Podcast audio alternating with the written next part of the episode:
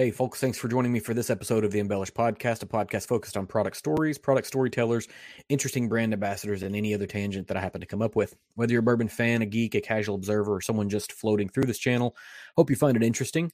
Uh, if you got here by chance, please take a moment to hit the subscribe button. I, hopefully, I can be found on any podcasting platform that exists. And if you can't find me on a platform, send me an email at embellishpod at gmail.com. I'll try to get that taken care of. I also generally live stream the recording of these events on Wednesday evenings on YouTube around 9 p.m. Central Standard Time. You can find all of my links on Instagram at embellishpod or Twitter with the same handle. I have a website. It is www.embellishpod.com. That is also a place to pick up these links, episode details, and more. Today is Wednesday, September the 21st, and we're talking with and about RD1 Spirits with Chris Tedderton, and I hope I got that right. You did. Um, he is their vice president of marketing. And I, I, was telling you before we got on this, but I spent a good deal of time um, at uh, the Kentucky Bourbon Festival this weekend, just kind of walking around the grounds and observing how crowds flow from booth to booth. And one thing that I try to part particularly pay attention to is any tent that keeps a crowd consistently because the people kind of move in and out. And uh, many, many tables will have a long line and then it'll kind of fade out. And 30 minutes later, there's nobody there and you can walk up and get your sample right off the bat. Right. Um, but RD1, you guys' uh, table was one of those that just stayed consistently busy um, in a, in a kind of a throng of other really vibrant craft distilleries and brands. And so, you know, kudos to you guys and what you're doing. You. But just give us kind of a, a rundown of who RD1 is. Sure. Well, and I appreciate that. That's you know that's always a good thing if people are at a big bourbon festival and they stay with you. That's that's a great thing. Yeah, RD1 was a is a company that was is a startup essentially. Um, it launched in 2020, which you know we were talking. It's you know a great time to launch a startup when it's all about interacting with people and sharing a drink and having that and in a time where we couldn't do that. So, um, you know, we're excited to kind of to hopefully bring people back together post COVID and all that. But um, yeah, it was a startup um, out of Lexington, Kentucky. Um, and the ownership right now is kind of a unique one. It's a cool partnership. Um, essentially 50%, not all the way, but essentially 50% is owned by uh, my family and the other 50% is owned by uh, UK head football coach Mark Stoops. Um, he's a big bourbon fan. Um, had the opportunity to get into the bourbon business, and, and we kind of went in with them, and um, it's been a, a, great friendship ever since. Um, RD1 is is kind of paying homage to Lexington, Kentucky's history of bourbon. You know, there's plenty in Louisville, all over the state. People know Kentucky. You know, we as from Kentucky, we like to think Kentucky's the only place you can make bourbon. Um, it's the only place you can make a real good bourbon. That's what we say. But um, you know, Lexington has got a rich history of bourbon. Um, and, you know, with RD1, it stands for First Registered Distillery, Registered Distillery number one. Um, after the Civil War, the government kind of took Kentucky and put it into different uh, districts, and Lexington was one of those districts. And William Tarr was an entrepreneur and uh, kind of founded the first federally registered distillery in Kentucky, in, in Lexington. Um, it was the Ashland Distillery. It burnt down. He rebuilt it as the William Tarr Distillery, and um, it's just got a long, rich history. So we're kind of we're kind of trying to tell the story of Lexington's history of bourbon. Also, where is Lexington now, and what's that history look like? What's the current history look like, and what could bourbon look like in the future as you know the younger generation takes up this this really cool spirit? So you, you, mentioned Lexington. You mentioned a whole bunch of things, and I got tons of questions to kind sure. of connect on. But before um, maybe we get too deep into that, um, if anybody is familiar with RD1, it'll be because of the WM Tarr brand, and that's being sort of uh, mothballed might not be the right term, retired uh, sure. or temporarily retired.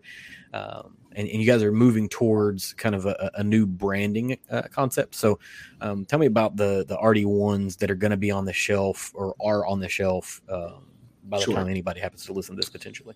Yeah, and you hit it right on the on the on the nose. So when RD1, when the company launched, the first line that was launched out was William Tarr, WM Tarr. Um, you know, we had a couple variations. It was a 114 proof, and then there was a 12 year. Um, and all of everything under the William Tarr was always a limited release. So there was only a certain amount made. Eight year rye, seven year bourbon blend. Um, the 12 year was a straight bourbon, but um, everything else was just a, a blend of those of those two products um, different variations in proofs, which really changed the flavor. We we worked with Dixon Dedman actually on um, Kentucky Owl and his new venture, but um, he helped us with some proofing ideas and um, did some tastings like that. So it was really cool. But yes, the William Tarr line it's, it's done really well. It's selling out.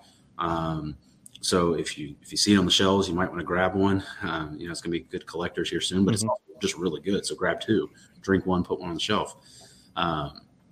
So yeah, that's that's kind of going away. Um, you know, we, maybe we'll try and bring that back at some point, or do some kind of cool, uh, you know, bring it back in, in the retro type style. But um, yeah, in probably in the next week or so, what will be on shelves is two new bottles under RD1, uh, the the new leg, uh, sorry label. Um, there's a blue label for a Kentucky straight bourbon, just straight, really good bourbon at 98 proof. And then in the red label, it will be uh, a French oak finished at 101 proof. So we kind of like that higher proof. You know, we don't want to go too far down in the 90s. We want to stay around that 100. And and uh, and again, this is just the beginning. These are just the mm-hmm. we're coming out with. We got a lot more coming out with, um, and we got some really cool barrel picks that are that will be launching at the same time. So you you guys are going a French route, French oak route, and I am like that's that's that's the thing that I'm really kind of pushing in on. And you know, uh, Maker's Mark kind of set a standard as they started kind of going towards that 46, yeah. uh, Maker's 46, and then everybody started getting interested in it. Mm-hmm. Uh, what put you guys in the position where you thought, you know, French Oak, if we're gonna we're gonna have a standard straight bourbon offering at 101, mm-hmm. but we want one finished, and French Oak is the answer, or sure. was it a result of like many experiments that was just the best one that came out? Yeah, it's uh, it really is the latter. I mean, so we went into this going, we didn't even know if we were going to put in a, a straight bourbon right? We mm-hmm. to us, what we really want is what is what tastes really good.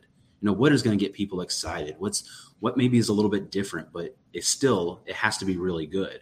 Um, so we did a couple experiments. We did some some crazy ones. We did some stuff that we're still working on now. Um, we did some that we won't maybe put out all on the shelf, but we'll do private selects for private barrel picks, just so it's a little, you know, a kind of a more special. Um, but yeah, we, we tried a couple different things. The French oak was just really good. Um, it rounded it out a little bit and it adds a little bit of spice in, in places that you want it. Um, but you know, the style that we did just worked really, really well. Um, we compared it to a lot of different things. We compared it to the straight bourbon, obviously, um, and we really enjoyed that too. And we wanted to some, have something that was also kind of entry level right? Mm-hmm. Um, you know, bourbon's getting really expensive. Our William Tarr line, that was, you know, the 114 kind of goes for, I think, 80 bucks on, on shelves. Um, so we wanted something a little bit more affordable as well, um, but still premium. Uh, so it was just really a lot of trial and error, a lot of experiments that we tried and found some that just tasted great that we all liked. So we are like, if we like it, let's try see if other people like it and um, we've gotten some great feedback. So it, it, starts there, though. It starts with what is good, and what then we'll go from there. That's fantastic. So what is uh, so when RD one hits, and we've got one of one of the guys that usually shows up for the live stream of these things is asking the question: What's sure. the distribution going to look like? You know, when RD one starts hitting the shelves in the United States. Yeah. So as of right now, we're only in Kentucky. Um, we are bringing on Indiana as we speak.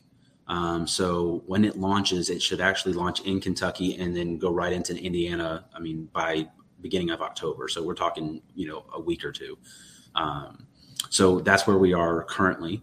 Uh, we've got some online. You can go onto our website and it'll be loaded up there as well, so we can do some shipping.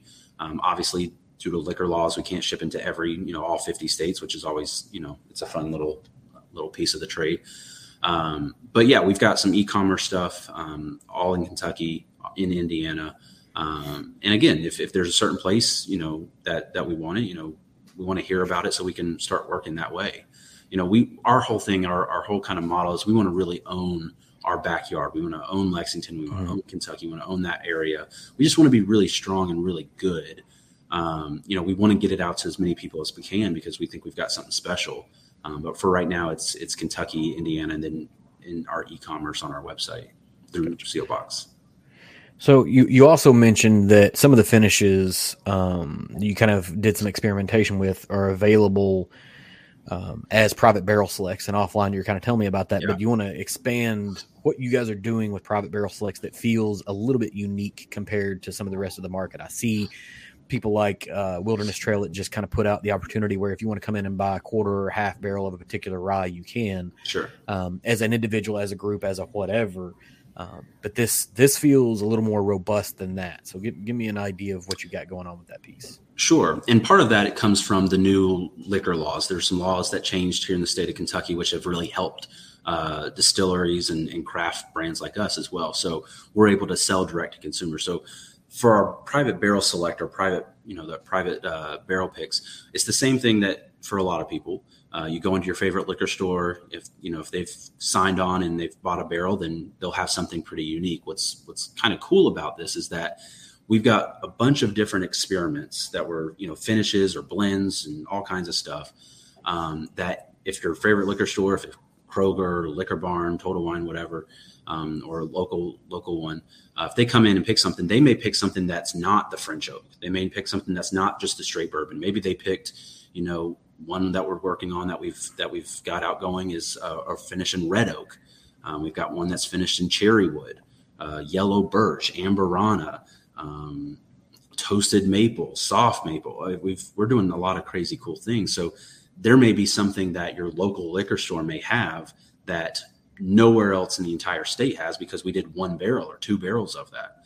Um, so that's kind of cool. The other cool thing is, you know, we're able to sell directly to to customers. So if there's you know, if you or your buddies, you know, your neighborhood or whatever want to get together and, and, and, put in for a barrel, we can do that. Come over and we'll do a tasting and, you know, figure out what you like and, and pick what you want. And then you get the whole, the barrel and, and all the bottles with it and everything. So that's kind of cool. We really like that because that's the dream, right?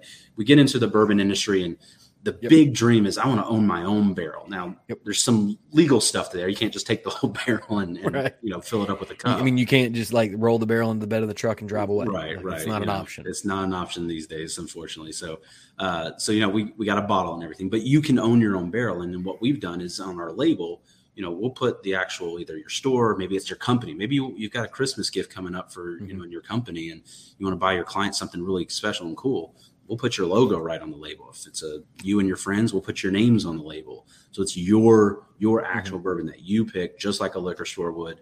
Um, and and obviously you get all that. So and that could be something that maybe you got the only barrel of you know whatever we finished in, um, and that's never going to be on on shelves outside of that. Um, mm-hmm. So that's kind of a cool thing too. The other cool thing is we do it to where you can either get it at 101 proof or barrel strength. So you know a lot of brands it's it's always going to be at 90 proof or 95 proof or whatever.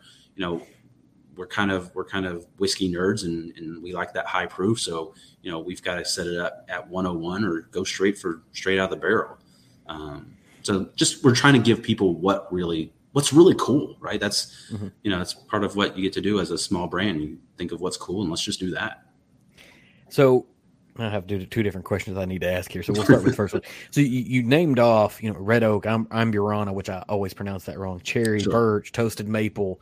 Um, these are all the, the amburana is kind of picking up steam in yeah. in the North American marketplace, but yeah. I don't see a ton of cherry or birch or even red oak for that matter. I yeah. mean, there is some maple that floats around. Which one was the maybe the most surprising to you, or were they all just kind of equally like, oh wow, this is really good? Yeah.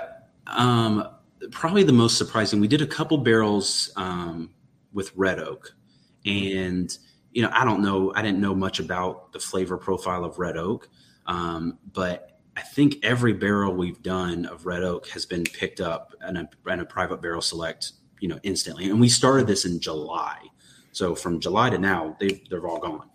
Um, so that was kind of surprising. I didn't, you know, like you said, I've never seen, I don't think I've ever seen mm-hmm. red oak out in the shelves, and um, those are all picked up. So we're excited to okay, let's try some more of those. Um, surprising in the flavor profile is by far the Amburana. Mm-hmm. You know, we do we were talking about this. The the French oak rounds out the the straight bourbon. You know, it gets a little bit of spice, but it kind of rounds it out. Um, the cherry kind of adds a there's a little cherry flavor, it, but it just it changes a little bit. It adjusts the flavor profile. So if you've got a great palate, you can taste it. Amburana is a whole nother beast. Like just, I mean, three weeks, four weeks, and this thing changes drastically. It's almost like scotch, but it's Christmassy. There's evergreen. Mm-hmm. Like it is, it's a whole nother thing. And I think it's going to be one of those things where either you love it or you hate it. Um, but everybody so far, you taste it and you're just like, this is different. There's something. What is that? Like it's just brand new. Um, and I, have personally loved it. That's it's one of my favorites now. So we're we're about to go pretty heavy in that because this is it's just cool. Yeah, and that's Have you tried any for. So, so I, I, had one from um, Starlight. Uh, yeah, that a friend had shared a sample with me, yeah. and I was in the same place. I, I I, I was I had gone through a night of doing tasting notes, and you know mm-hmm. that's one of those like super nerdy things that only a few of us are like, oh, I'm going to sit down one night, I'm just going to taste through a bunch of whiskey, and I'm going right. to come up with what I got here. And I was like, you know, he, this guy, my friend had sent me the sample. I was like, you know, I'm done tasting for the night. I'm done writing tasting notes. Mm-hmm. I just want to try something out. I want, I want to see what's going on here. Um, I'm gonna pour a little bit of it, and yeah. as soon as I poured a little bit of it, I, I stuck my nose in it, and I was like, okay. It hit you like, from the beginning. The nose, yeah. I, I realistically thought that. So it's a it's a guy that's on Instagram. He's my daily bourbon. His name's mm-hmm. Chad. He sent me a sample, and I thought Chad's screwing with me. Like I 100. percent It was like he took a whiskey and he went to some because he's a little bit of a hipster. Went to some like super hip bakery and found a real like just bespoke version of a ginger yep. snap cookie, yep. and he soaked some ginger whiskey and then yeah. sent it to me. Yep. Because it's got the the cloviness and this the the snappiness and the Christmasiness, like the whole thing. It's grandma's kitchen. It it was, and I was like, this is this is not a real like this is a flavored whiskey. This yeah. is exactly what's yeah, happening. Yeah. Like somebody went to some mountain in India to harvest their own clove to make their cook. Like that's what it was. Yeah. And it was really really good. And so the um the next day i poured a little bit in a glass. And my wife she doesn't really care about whiskey that much but she'll smell and she'll get mm. you know like whatever. And I, I was like smell this. She's like that's not whiskey. What is that? Right. and i'm like no Completely it is. different. like that's that's what it does. And that was my kind of first go at um that particular finishing type. And it's yeah. it's just really really unique. And yeah. that's exciting to hear. Well and getting into kind of the the background because you know not everybody gets to see what does that process look like right? Like what's what is the process to figuring out what are you going to finish? You know is there market research you do? Is it just experiment? Mm-hmm. you like you know and part of it's just hey let's just try something. Um, so you know and we do a lot of that on our instagram. We're starting to do a whole lot more on our tiktok of just giving people the behind the scenes of what mm-hmm. is a what is what are these decisions? What's it like trying to create a label for a bourbon you know a bourbon bottle? What's it like trying to create a new glass bottle? Like that's just kind of cool um, but for the Amburana, what was really amazing was we we we finished it for about three weeks and then we tasted it and we were like, this is it's it's almost there. Like this is a whole nother level.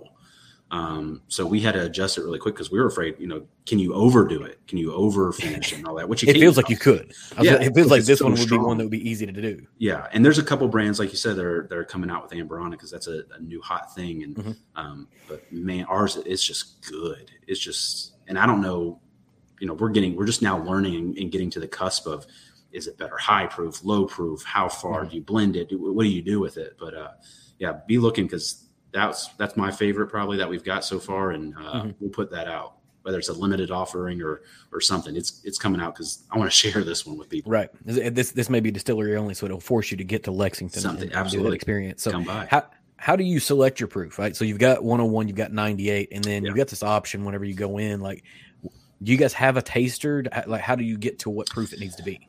Yeah. So it, it kind of goes back to exactly what we started with before. It it it all depends on what tastes good. You know, we're not we don't really go into it of going let's do the math and you know maybe that's probably a good way to do it of you know proving it down and what does that stretch it to and what can you sell for yeah. all that we we care does it taste good mm-hmm. um, so we yeah we've got a couple people that are kind of master palates have got some great palates and um, master tasters and all that kind of stuff so we solicit their advice um, and then we've got some people on our staff, and we'll sit down and literally we're in a you know a conference room, and we'll taste that at 90, we'll taste that 92, we'll taste that 96, mm-hmm. 98. You know, we'll go all the way up to where where we need to, and um, you know, we want to we our palates tend to be, and we see this in the market, tend to be a little bit in the higher proof, somewhere around the hundred. You know, north of 100 is great getting into the 90 yeah you can stretch it out and, and you can get a lot of people that may not love whiskey um, but so much of that flavor just gets diluted if you go below you know 100 or mm-hmm. so um, so for these it was it was literally as you said we tasted at a couple different proofs um, we said this this is special Um, you know, it's not too not too much. It's not too little. It's got great flavor. Um, so yeah, we, we we said this is good, so let's do it there. Okay. So, and you you mentioned this earlier. You guys are a startup. Is this your, your first foray into you know entrepreneurship, or like have, have you is that like a thing that is just kind of in your genes? Because I tend to find yeah. like people, certain people just like to start things and create things from scratch, and yeah, um, and then sometimes people just kind of come into it. They're like, you know what, I'm tired of working for somebody else. I'm going to do my own thing now. So, like, Sure. which which which avenue did you take here? Sure. So obviously, coaches, you know, he's he's coaching and stuff. Um, As far as my family, yeah, we're, we're an entrepreneur group. Um, we've had a business here in Lexington um, that we started from scratch that we that we sold not too long ago. Um, we don't come from the the whiskey or the the spirits industry. Um, we actually come from the hospitality industry. We own some hotels that we started, a, a chain there. Um, we've got a, a business up in Georgetown. Um, you know, we manage some hotels out out west. So yeah, it's it's very much entrepreneurial. Um, and to be honest, we we got into this as kind of silent partners, right? We we wanted to help fund it. We believed in in what was going on. We were excited, like Coach was. So we wanted to you know help get this thing going. And um, we realized that you know we do business really well. That's kind of our thing as as from our family. Um, and doing all these businesses and growing them and finding you know cool unique ways to to offer them out to the market and to the public. So um, we got into it and and just really thought, wow, this is this is way more fun than hotels. This is way more fun than you know manufacturing and, and shipping routes. So let's let's see what this is all about. And uh, and brought in some really really smart people that are in the industry um, that know what they're doing, that have great palates. You know, like I said, Dixon Dedman was a, is a great friend and, and built a really good relationship with him and got advice from him.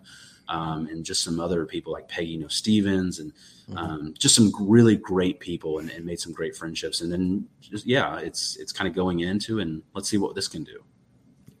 So, so you've mentioned Coach Stoops a number of times here, and Sure. you know, I, I'm I'm from Kentucky. Um, Sure. You know, my, my, my mom went to pharmacy school at University of Kentucky, so I spent four years living in the Greg Page Marriott Housing Complex right near the football stadium. When I was very young, I ran away to a football game. um, made newspapers. This is in the '80s, whenever kids could do that. You know, Oh, yeah. the, the Marriott Housing Complex is really close to the football stadium. It Yeah. sounds way sketchier than it was, but it's also like 1984, where kids were sort of feral. Yeah. Um, so I know who Mark Stoops is, but you, Sure. For everyone else that is the uninitiated uh, to the things Kentucky. Yeah. Yeah, coach has been great. I mean, one, he's first of all, he's just a great coach. You know, I'm, I'm originally from Charlotte, North Carolina. I grew up, I, I moved here in, around high school. So, you know, I'm a, a Panthers and, and Charlotte Hornets fan. Um, we didn't really have too much college stuff, you know, it was UNC and Duke, and that was about it. But um, moving here, you know, everyone is just diehard Kentucky. And what was really cool is, you know, it was obviously basketball, but people just went crazy for football games, even when they weren't good. Yep. Um, but coach has done obviously a great job um, turning the football team around and, and really building that program. He's a smart guy. He's a bourbon lover. He's he's so into the Kentucky culture and bourbon culture and and just what that means that that kind of blue collar, sophisticated bluegrass. Like there's just a culture that Kentucky has that's that's really cool. It's hardworking. Um, you know, it, you you make what you what you sow, right? Like you you get what you put in. So um, I think he's obviously brought that to the football team, but he's bringing that to to uh, help us with our with our joint venture that we're doing with him as well. So um, no, he's been great. He's he's fantastic, and uh, it's it's great to work with him. And, and you know he's a great supporter, and you know that's also good for Kentucky fans because you know it's one more tie to keep him here, and uh, Mhm. and we like that. So you know, all for it. So a lot of you know, whiskey startups kind of go one of two ways, at least in the state of Kentucky. You're either we're trying to create something and we want to be creative, we want to do all these things, or maybe it's an and or because you know everybody's got a price, but Sure. you know some folks are seeking out like you know we're gonna produce some high quality stuff and hopefully one of the bigs the diageos of the world Sure. notice us and say we want to give you 30 million dollars like it- Sure. do you guys have like is that your plan or you just you're, you're making things and seeing what happens Yeah. So our our business philosophy for any of the companies that we've owned, and we've had about thirty six or so, um, and they've all been successful, I think, except for one, and that was kind of a weird one. Um, we all everybody's got to have a weird one in there, right? So, mm-hmm. um, no, we've every single company we've ever done, um, we've never built it up or started it or anything in order to sell. Mm-hmm. Um, you know, in part of what we do is we look at buying companies as well, and you kind of can see when someone's building it up to sell, it's kind of a hollow shell. Yeah. Um, you know, it's a rocket that blasts off really fast and then it never makes it to orbit and falls right back down. So that's never been our strategy in anything we do. It's not our strategy in this one. Um, you know, we're not going into it going, okay, if we reverse engineer how Diageo would buy, what do we do? Mm-hmm. Um, we build companies and, and, we build brands that can can be strong and that can impact people. And I think that's what's really cool about bourbon is it can impact people and because it means something. There's a little bit more um, and what bourbon means. Maybe it reminds you of your grandfather or, or your dad or that time you went fishing or, you know, mm-hmm. bourbon can be about celebrating and um, we're all, all about nostalgia. that. So, yeah, there's some nostalgia there. And um, there, it's, again, it's COVID brought everybody, tore everybody apart um, in, a, in a lot of ways. And, and we think that bourbon's a great thing to bring people back together because it's all about sharing a glass. You know, mm-hmm. no one likes to drink alone. You know, it's go get some friends in the backyard and yep. enjoy the sunset and, you know, the football game and have a glass together. Yeah. Um, so yeah, we've, we've never gone into it going, you know, how do we sell? Um, it's all about how do we make something really cool for Kentucky, for mm-hmm. Indiana, for wherever we're going, for the United States, for for everyone to enjoy. How do we bring Lexington and Kentucky out to everybody? Um, you know, if that's that's always been our our our desire. It's also a lot of fun, so you know why get out if you don't have to. right, and that you know you, you make a good point. The the company that I work for started off as a um, small tech startup. Mm-hmm. With the, the, the the owners didn't have an intent to sell; they just wanted to make a top quality product. And over right. time, over fifteen or twenty years, they got recognized. And you know, somebody came in and said, "Hey, we want to give you X such amount of dollars." Everybody's right. got a price, like sure, and they're like, "Yeah, I mean, like this sure. is a thing we built, but also." Yes, we'll we'll, right. we'll, we'll go ahead and sell this. But you mentioned um, in here that you know you, you, your family's been involved in a number of things, and so you know I hop over to LinkedIn and I see you know uh, this this this vice president of marketing in, in a distillery situation mm-hmm. at one point in time has been in hospitality, um, look like maybe automotives and in mm-hmm. investments. How uh, who's the person that raised their hand and was like, I got an idea, let's do a distillery. Right. Like, where does that come from? Yeah, that came from again the the original founders for the startup. Um, we knew them. Um, mm-hmm. They knew Coach, so they kind of pitched us this idea and said, "Hey, we want to start this distillery. We want to start this brand, um, this bourbon brand. Do you guys want? You know, we think you you'd be great and it'd be a good investment. You know, it's it's a growing business, all of that, and um, and we liked them and we liked the business plan and you know we met coach and we liked him so we said yeah we'll invest and again that was our initial intent let's let's invest Let's hope it does mm-hmm. really well. How can we support in the background? But you know, we've got other things that we'll we'll kind of focus on. Um, when it came time, it, it came time to, to see that okay, this can do something, and we have a lot of business experience, sales, mm-hmm. marketing, finance, all that kind of stuff.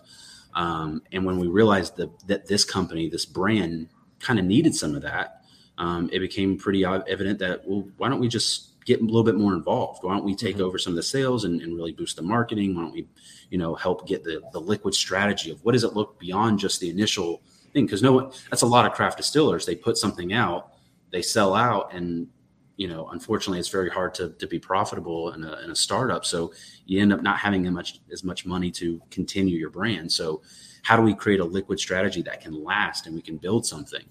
Um, so it kind of happened in a way by accident. It wasn't like let me raise my hand and, and say, hey, let's try this mm-hmm. out. It was, yeah, we'll invest in this. This we think that this is something. Let's you know, let's let's see if we can help them get it off the ground. Oh, I think we can help out a little bit more. Let's let's kind of take over some of the sales stuff and the marketing and the finance and that office stuff that just has to happen. And um, it kind of went from there. And and now we're now we're just kind of running and seeing what we can do. Yeah, and you know, good transition. You know, because I, I, I worked in a hotel in college in mm. hospitality, man, that is a that, that can be a rough situation uh, yeah. dealing with people, especially in situations like that, and shifting into sure. you know kind of distillery type work. You mentioned you guys are working on a liquid strategy, and mm-hmm. I hear that term just about everywhere. Sure. So I want to get like what, what does liquid strategy mean to you, to RD1, to, to to what you guys are trying to achieve? Sure. I mean, the basic piece when we talk about a liquid strategy is just how do we make sure, you know, we have the liquid, we're making the liquid, and we're, we're getting what we need. How do we make sure that the bottles can be filled for the demand? Right. Essentially, that's that's the baseline of it. Um, that's the kind of boring back end office stuff of it. You know, if we're selling this much, how do we make sure that we can continue continue to sell? Because a great thing for bourbon brands is that sold out sign, right? Because that means you know you had a lot and, and or there's a lot of demand and it's gone.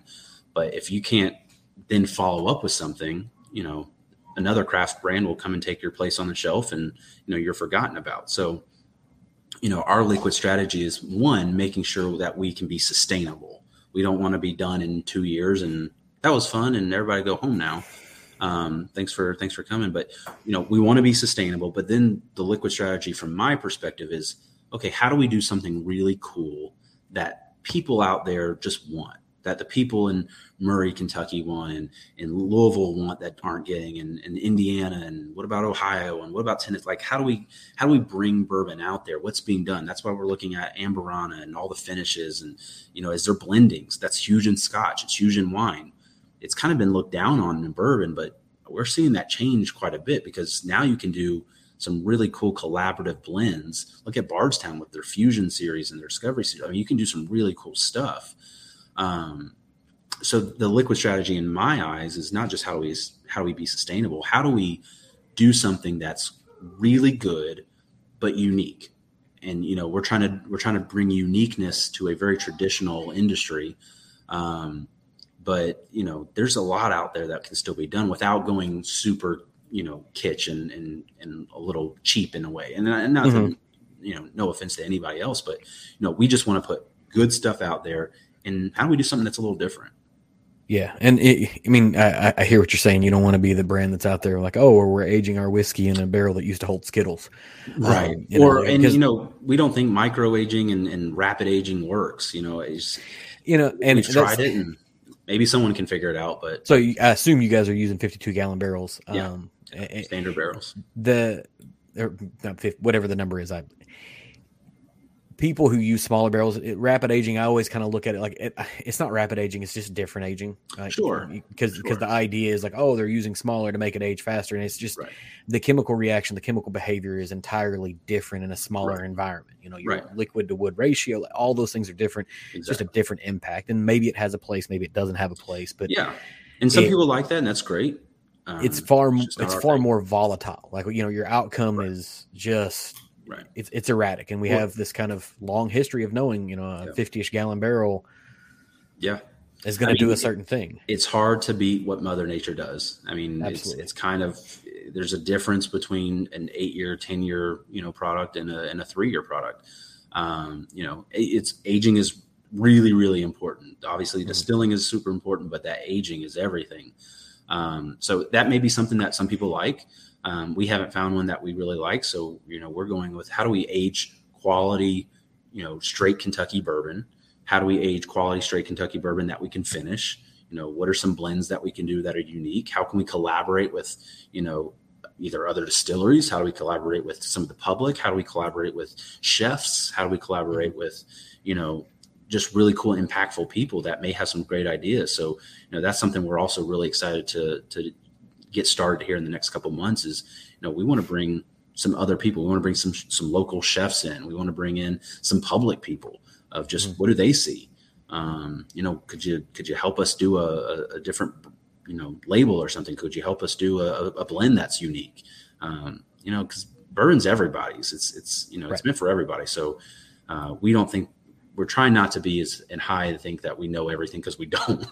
Yeah. um, so we just want we just want something good and that's you know you, you touched on a handful of different things. There's, there's sure. a lot of things to kind of unpack there. Sure. You know maybe about 15 50, 50 or 60 different statements. Um, you know you, you, mentioned about the you know distilling and, and, aging and you think about somebody that's like maker's mark and they've got a master distiller and a master of maturation because mm-hmm. both are important. Absolutely. But you you can ruin a good distillate maturing it poorly. Sure. But you can't mature a bad distillate well, right? right? And so they they they kind of have to to play hand in hand together. Absolutely. Um, it's building but, You're building on something else, and you got to keep yeah, you got to have a strong base. But but you also mentioned blending, and this is a thing that I've I've kind of you know, I've been back and forth on what I think is going to happen next in in in whiskey, at least in North America, because you know, we're on a similar trajectory to that craft beer was on 30 years, started about 30 years mm-hmm. ago, right? And so they kind of you know, peaked up and they kind of drop off. And on the other end, now we're into like hazy IPAs that look yep. like, you know, um, they just, you know, super foggy drinks that are, you know, kind of super esoteric.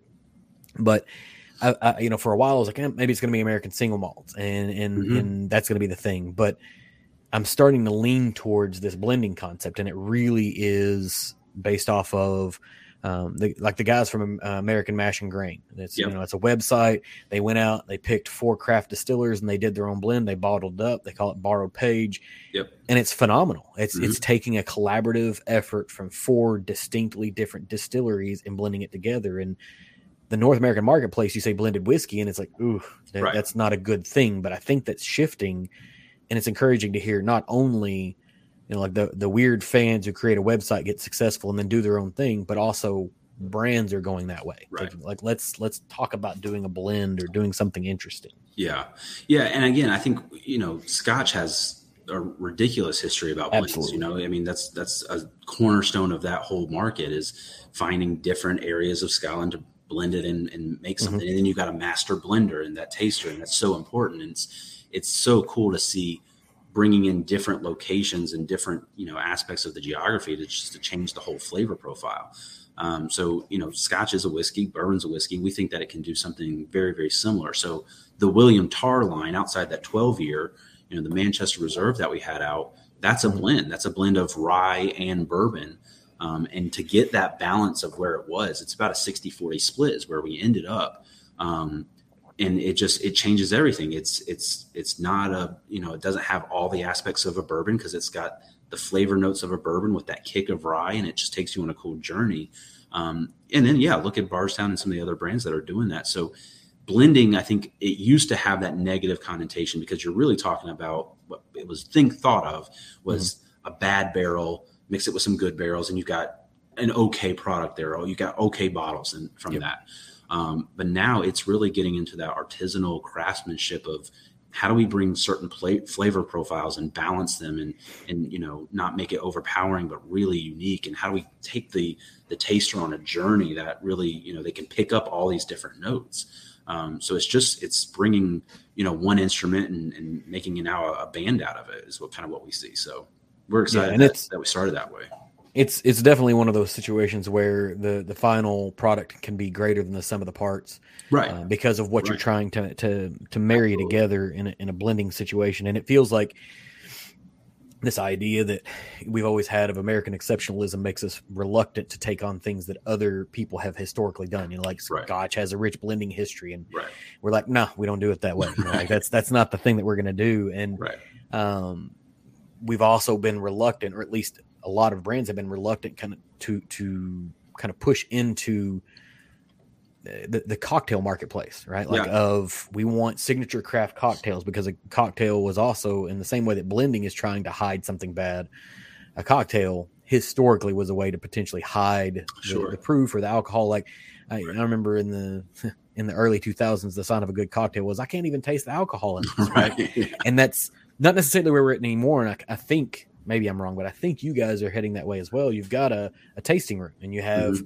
you know, a list of cocktails that kind of go with your, with your, your, your, your offerings. Um, tell me a little bit about that. Like, sure. Is this a part of your strategy? Yeah. You know, it, it, it is in a way, you know, it's, it's really just offering people how they want to drink bourbon.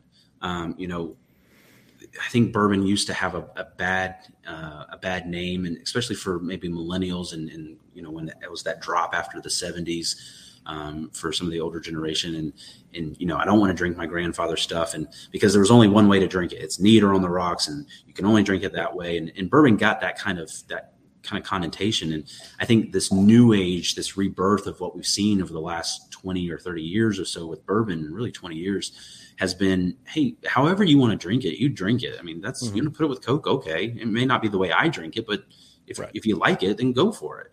Um, so you know, we want to offer it to where, however, people want to enjoy and whatever brings people together. Yeah, sure.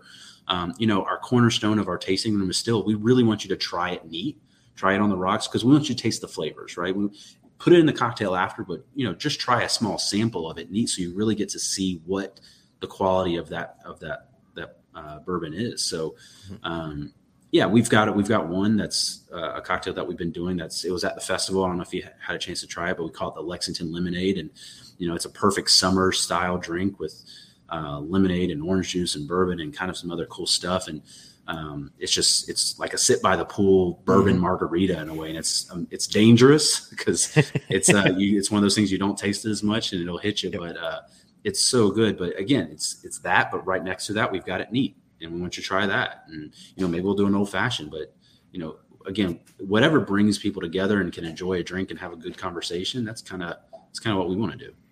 Yeah, and, and you, you, absolutely touched on it. I did try that, and yeah. I was really impressed and encouraged by the amount of cocktails that were at the festival this year because yeah. um, you know the year before which i mean the the setup was entirely different in in 21 than it was in 22 um, and you know that's that's a conversation for a whole other day i think this year was fan- uh, last year was great this year was fantastic in my yeah. impression yeah but um, the adoption of cocktails is allowing for everyone else. And I do the same thing here, right? Mm-hmm. There is nothing that I have, um, save maybe one bottle that is sacred. You know, like mm-hmm. anybody can have anything and they can have it any way they like it. I just can just try it once right. beforehand. So that way you know what it does to the drink that you're going to drink. Sure. You know, are you actually trying to bury it in Coke or do you like the way that a Absolutely. whiskey and Coke tastes? Because, you know, 21 year old me in a, in a bar in college I actually loved the way that those two things went together. I didn't really drink right. that much Coke, but a whiskey and Coke was nice. Yeah. Um, and so I, but, but what did the whiskey that went into it, like, how did it impact it? How did it change it? Right. It kind of lets you, let you understand it maybe a, a little bit better. Sure. Um, when some people that always drink cocktails that maybe have never tried it neat, it's just this is a, a great opportunity for you to try something new, right? And again, mm-hmm. not saying don't order that, just try a sample, just see if you like it, because maybe you do, and now you've got two options that you could do from here on out. You know, cocktail, and you also you, you like it neat. Yep. And so, um, you know, Le- Lexington has a pretty rich whiskey tradition in it, but it does not have the same notoriety that Louisville's carrying. I mean, they they did a really good job with you know their urban distillers row yeah. concepts that they've done. Um, and then Bardstown is Bardstown, Lawrenceburg is Lawrenceburg, like all of these things. Like what how how do we, you know, as Kentuckians, how do we make Lexington that next de- that next next next destination for people? Sure. Well, I mean, I think Lexington is unique in itself. I mean, obviously, it's the second biggest city in, in mm-hmm. Kentucky, right behind Louisville. Um, you know, it's it's just a different feel from Louisville as well. Louisville's got this big city type vibe, um, beautiful downtown, the, the, great atmosphere in the mm-hmm. urban industry or the uh, the urban center that they've got you know, Lexington a little bit more spread out. You know, the downtown's not as big and skyscrapers as much as even Louisville has. Um, but you know, Lexington's just got this beautiful history um, and this beautiful landscape. You know, Churchill Downs is gorgeous, but you know, I'm a fan of Keeneland because Keeneland's just, I mean, it's it's so intimate and flat. Like it's just when you think of more Kentucky, personal feel by far, exactly. Far more you, personal. Feel. Yeah, when you think of Kentucky springtime, that's the first image mm-hmm. that comes to my mind is Keeneland and the flowers and the. It's just gorgeous. Yeah, and personal, like you said. Um, you know, it's it's just it's more of a college town that's got a little bit more. It's kind of like Austin in that, right? It's you know that college town plus. Um, so you know, I think the first thing is there's some great distilleries in Lexington too. Um, there's some great brands that are that are there. Um, so, you know, I think we're we're really enjoying that. We're in a position where we've kind of seen what uh, Lexington history is, especially with William Tarr and Ashland Distillery and the William Tarr Distillery and and that kind of line. So we're just so excited to tell that story. Um, you know, there's a, a, bluegrass sophistication that we think that uh, Lexington brings, and it's just it's Southern hospitality. You know, talking about the hospitality industry, it's it's just you know having that good conversation and being polite and enjoying a drink. So, uh, you know, we're, we're just really excited to show the world and show, you know, the rest of the state and, and, the, and the United States of what Kentucky is and, and that history of, of Lexington's bourbon. Yeah, and Lexington has one of these unique features to me. You know, like I, I, I like I said earlier, I spent you know three or four years of my life living there when I was a kid, and yeah. you, you, have a number of different ways to enter the city, and you're either going to enter through horses, yeah. you're going to drive by a castle, or you're going to drive by Georgetown, and all of those are all distinctly unique to the the, the, Lexington environment that you don't get. In Louisville, you know, you're going into a city. Right? Sure. Lexington sneaks up on you. you yeah, you, you cruise by the castle. You're on a four lane with a center actual center turning lane in it. Right. And then you you roll to the bypass and there you are. Right? It just sort of sneaks yeah. up on you. And that's um, I've always enjoyed that about Lexington. I have a, a really, really good friend that practices law downtown. Mm-hmm. He's been there for a while.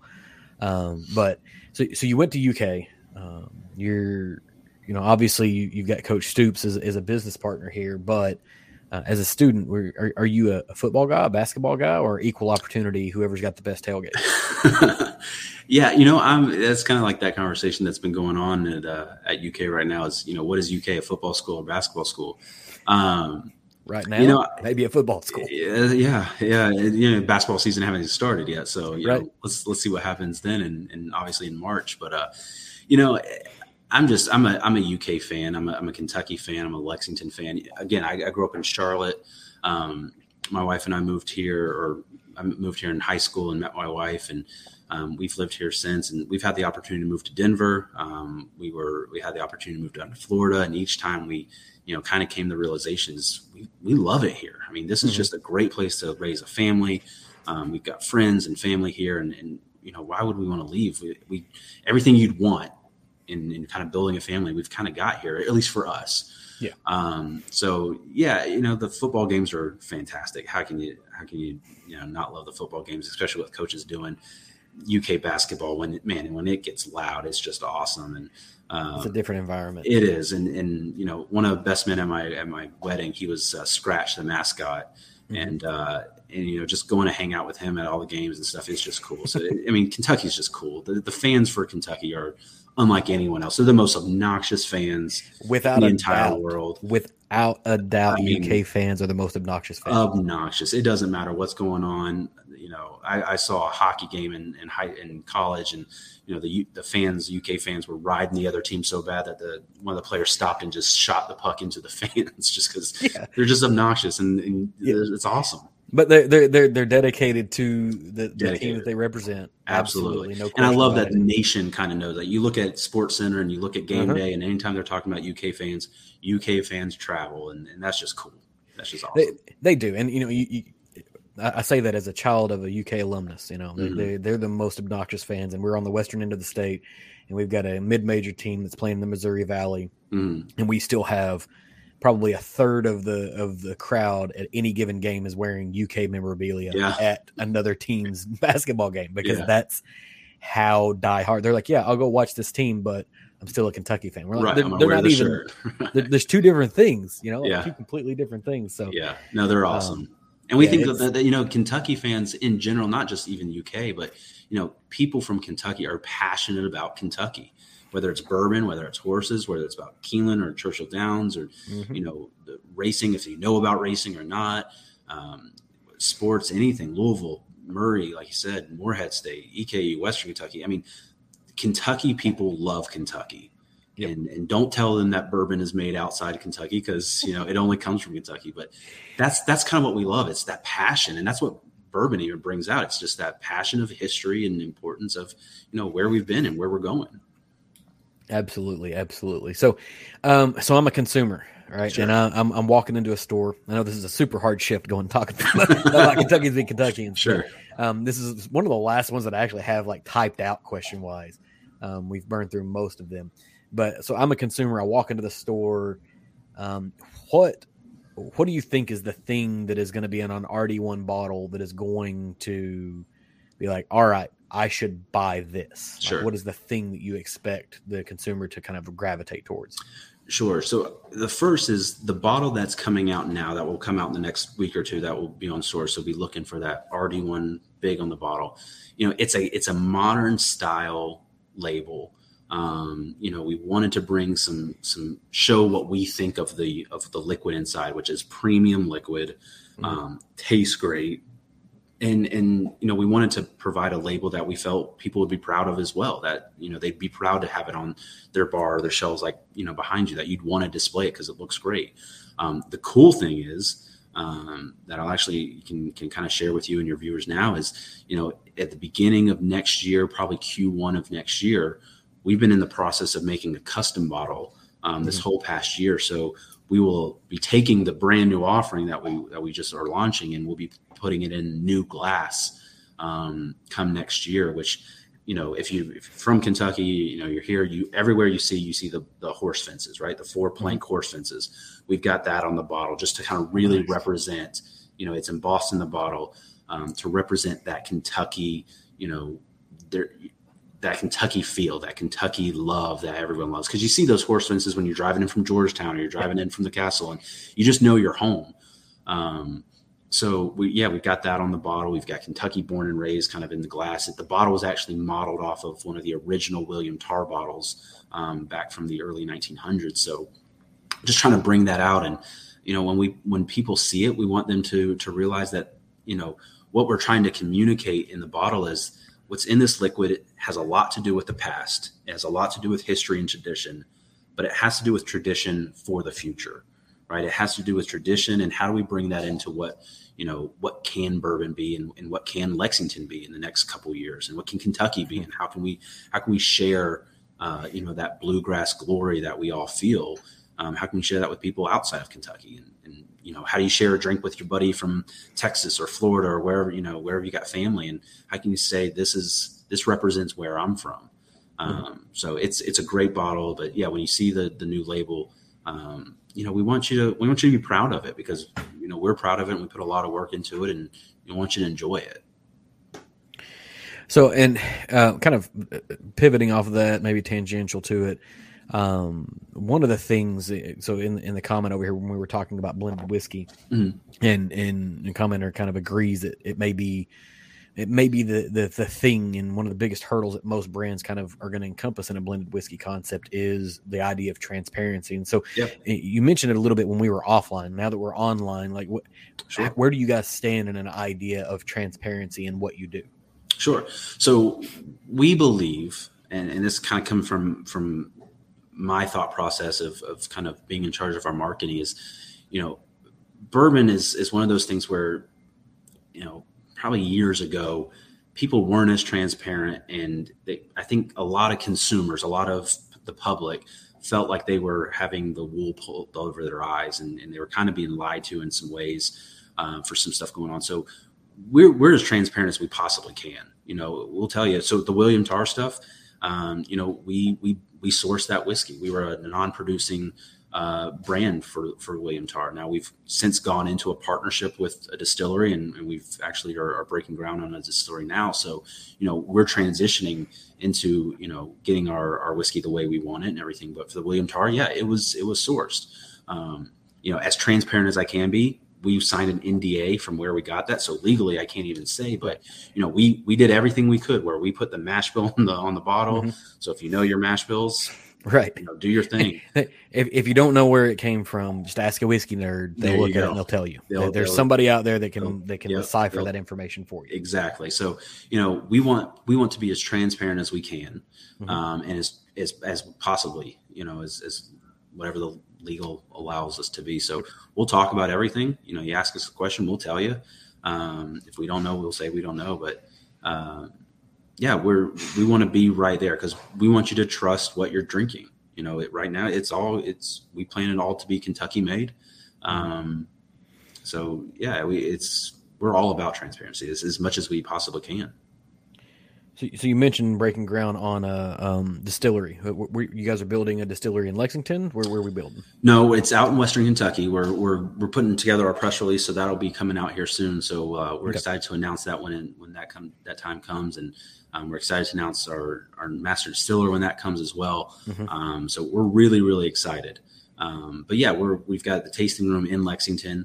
Um, we're trying to figure out what we want to do. Uh, you know, if we're staying there, or if, you know, how do we want to build out? So right now, kind of the the world is wide open for us. Of you know, how do we want to continue this brand, and how do we want to bring a really cool experience uh, to the public? We've got some really cool ideas of what we'll be doing.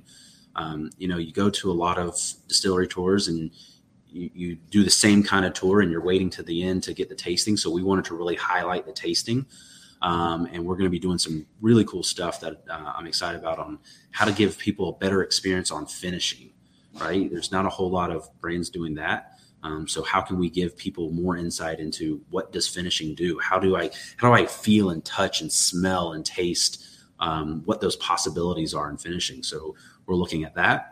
Um, yeah, we're just we're again we were looking at what's the best way we can bring the greatest experience to to our, our fans and, and to the public of, of what's what's something new that they haven't tried before, what they haven't experienced before. Mm-hmm. And so your your distiller you're breaking ground on. This mm-hmm. is going to be a production facility, or is this going to be a like this is not like a place where people can go and visit? Correct. Yeah, this will be more production. Yeah if you ever need anybody, just go like check the doors. Just sure, right yeah, down yeah, the road, just, I'll run over. Yeah, you know, a couple quality tests and all that kind of stuff. Yeah, Absolutely. whatever you need, I'm, I'm I'm at your disposal. There's always a need for quality assurance, right? it, exactly. You know, I, at one point in time, I was in software quality assurance. I'm sure it translates to whiskey quality assurance. It's the exact yeah. same thing. I mean, probably just um, as difficult.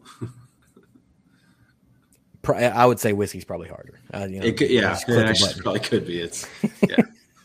Um, so you've got a custom bottle coming up. That sounds exciting. Yeah. Um, I'm a I'm an absolute sucker for fantastic bottle and label design. You know, kind of the intent and the intentionality to make something that is not only delicious but beautiful at the same time. Mm-hmm.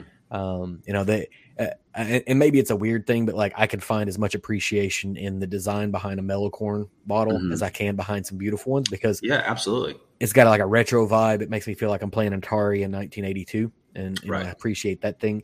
Um, but but I, li- I, like a good design, and that, that seems to be a part of the artistry that is um, kind of moving up.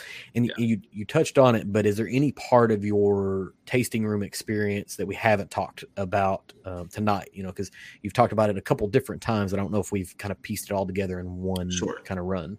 Yeah. So again, the tasting room is in Lexington. It's on uh, Manchester Street, right in the Distillery District. Um, you know, we've got a really cool retail spot. So, you know, shirts and glasses. We've got all kinds of cool glasses for barware. So, you know, for your home bar, we got some really cool stuff there. Um, obviously, all the bottles, um, any limited releases, we, we also like to run out there just to give people a really cool um, experience. Um, but we've got a great tasting bar. We've got a great staff out there that kind of walk through the whole uh, process of how to taste. You know, that's another thing is we really want to teach people how do you how to appreciate whiskey, right? Because mm-hmm. everyone, you know, once you get into the industry, when you get into whiskey in that world, you know, you see people and they're like, I'm tasting all these notes, and sometimes it can be kind of overwhelming for someone new to go, I taste alcohol. I don't know what you're talking about. Right.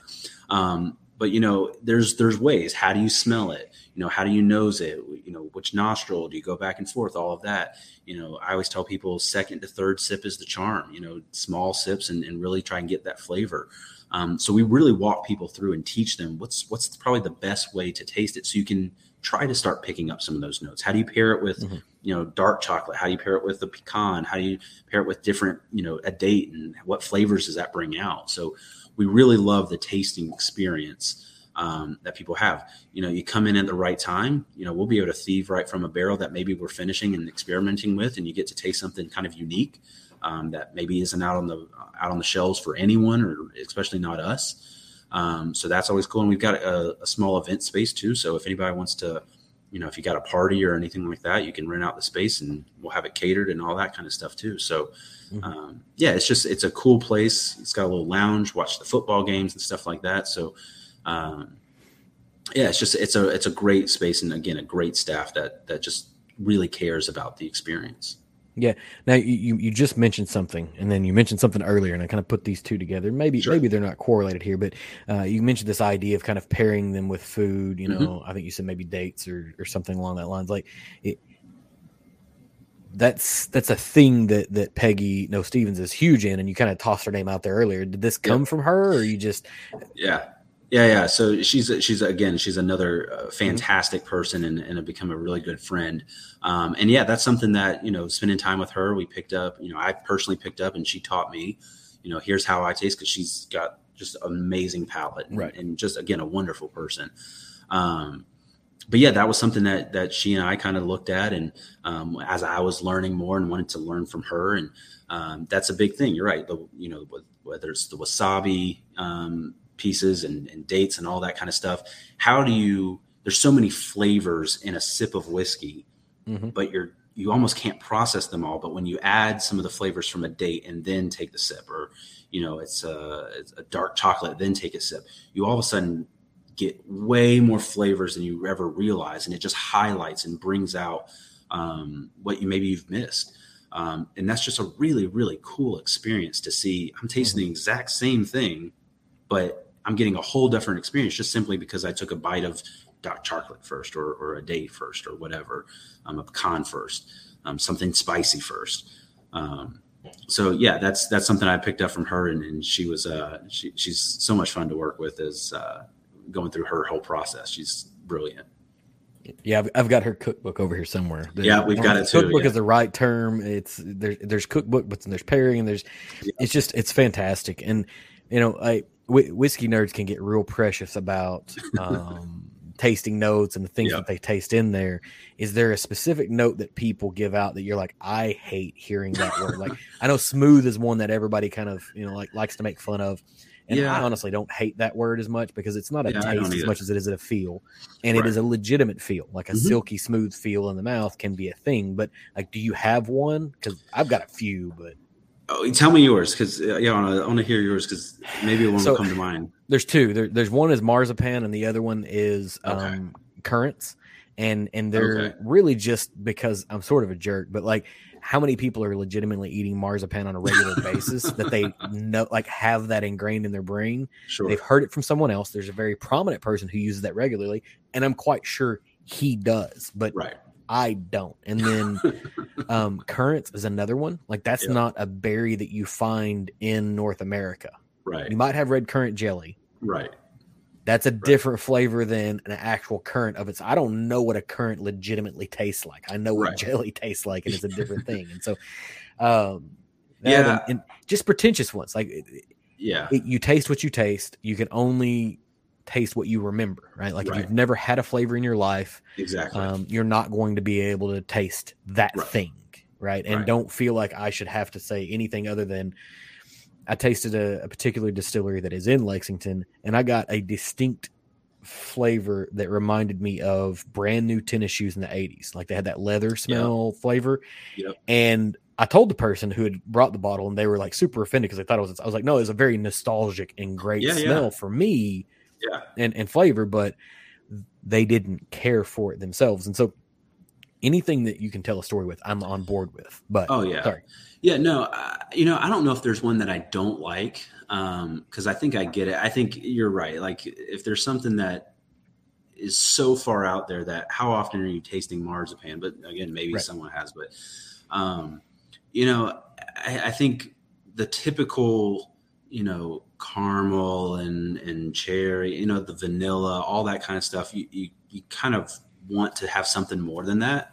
Mm-hmm. Um, you know, we've got this big tasting wheel that has all the different flavors that you know a lot of people have, and you, know, you can get any kind of tasting wheel off of Google and stuff. And you know, some of them are just funny. Uh, you know, mm-hmm. sawdust or pencil shavings and stuff.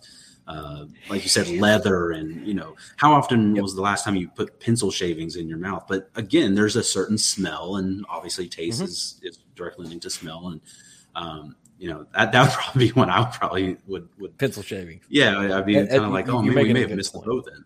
Yeah, um, you, there's a good point there. Yeah, uh, but you know, I think rock fruit is another one. Like, what rock fruit? Yeah, okay, so, like so, so, that maybe okay. You, you triggered a memory here. So stone fruit is another one for me. Stone fruit. That's what I meant. And, and fruit, so so stone fruit because yeah. specifically an avocado is a stone right. fruit technically, right? right? Yeah. As is a plum, right? As is a peach, as is a cherry?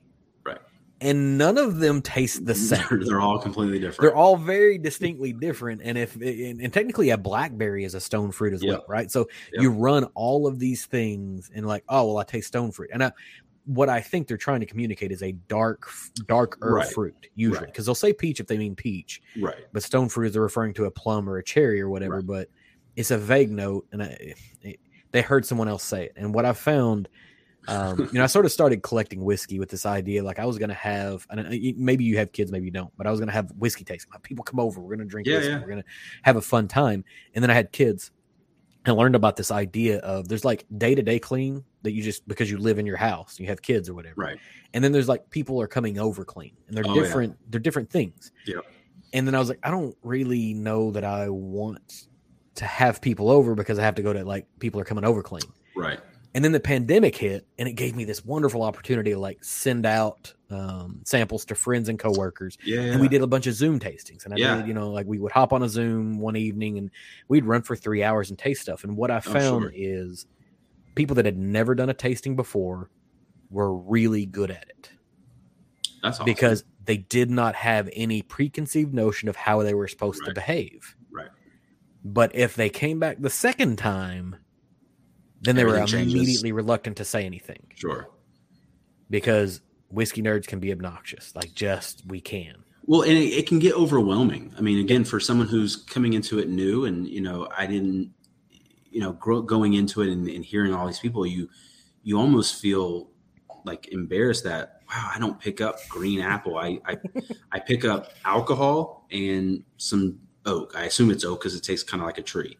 Yep. Um, you know, and what's amazing is still none of those flavors, you know, vanilla and stone fruit and all that kind of stuff is in the actual the liquid. It all comes from the the, mm-hmm. the wood, obviously. But you know, I think a lot of people are going, I, yeah, I taste alcohol and oak and kind of maybe some vanilla, kind of burny or whatever. But yep. you know, it, you almost there's that aura of you know, if you don't taste all these things, then you're not doing it right. You're not appreciating it. How can you not do mm-hmm. that?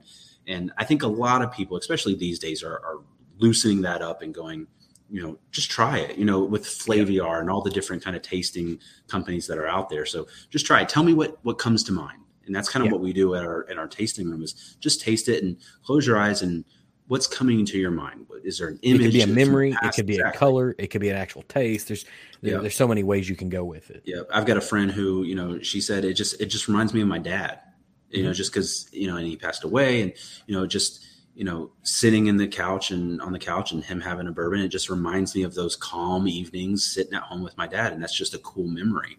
Yep. Um, so yeah, I don't think there's any specific note that I, that I don't like or, you know, that, that annoy me or anything.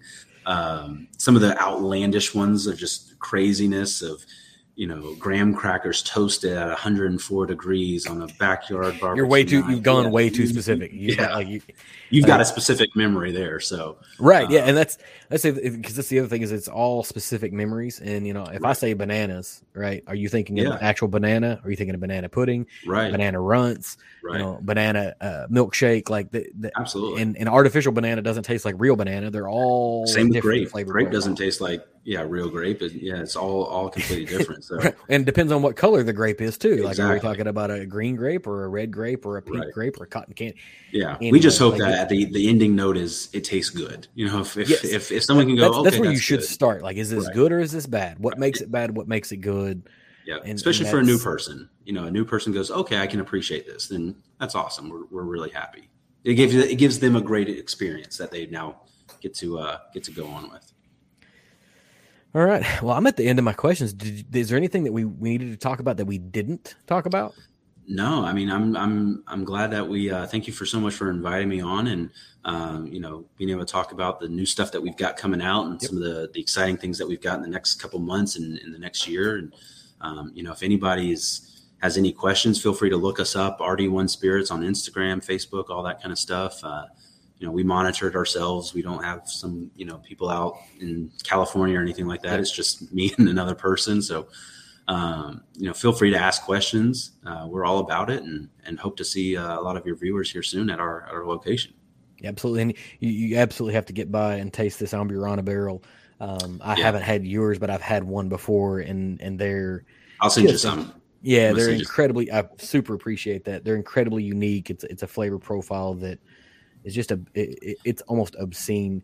It's and, unlike and anything else. Yeah, I'll say that. So I, I was I, I, was drinking through the straight and the the French oak, mm. and for anyone who is wanting to get into French oak, this is a really good entry point because a lot of people will kind of go overboard. And I'm one of those people that whenever I started drinking red wine I was like give me the like most bitter tannic wood yeah, flavored thing that there is. And I loved it. Like mm. give me a super dry Chianti. I want to drink that. You know I want sure. my mouth to pucker up. I don't know if you remember the bitter beer face guy a long time ago. Yep. that's let's do that.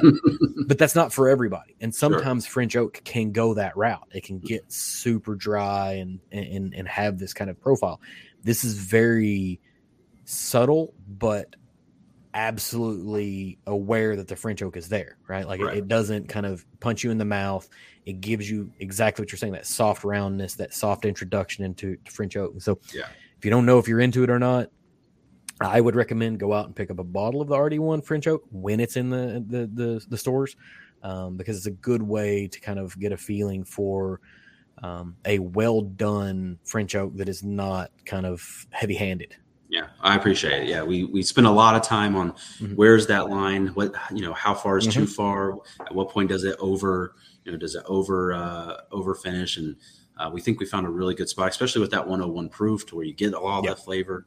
Um, so yeah, I, I, really appreciate it. And again, it should be out in the next week or so. So you know, go to your local liquor store, tell them they need to get that RD1 in, and uh, and definitely try it before before that first order goes out. Yeah, I may be taking a sample by my local liquor store to make sure that they're aware beforehand. Absolutely. I'll, I'll, usually do that with whatever I've got. I'm like, oh, I really like this. I got to make sure yeah. my local guy knows, so that way he knows he's got at least a couple of bottles sold. Yeah, absolutely. it's always nice to kind of get that on the forefront. But right. um, absolutely appreciate you for joining. Um, Thank you, John. Fantastic conversation. You ever have anything else you need to talk about? Want to talk about another offering? The platform's always available. Um, I appreciate it. I, I, enjoy having these conversations. So we'll put you in the green room and close out. I appreciate it. Thanks Thank for joining us. Thanks for tuning in for this offering from the Embellish podcast. If you enjoyed this, please leave me a review on whatever platform that you have to be consuming this on. Leave a comment if possible. Hit me up on social media at Twitter or Instagram using Embellish Pod and give me a follow so you can keep up with, with what's going on here. I can be found at www.embellishpod.com with all of my links, accounts, contact details, and more. I'll be back again next week with another new offering for you. So until then, cheers and thanks for hanging out.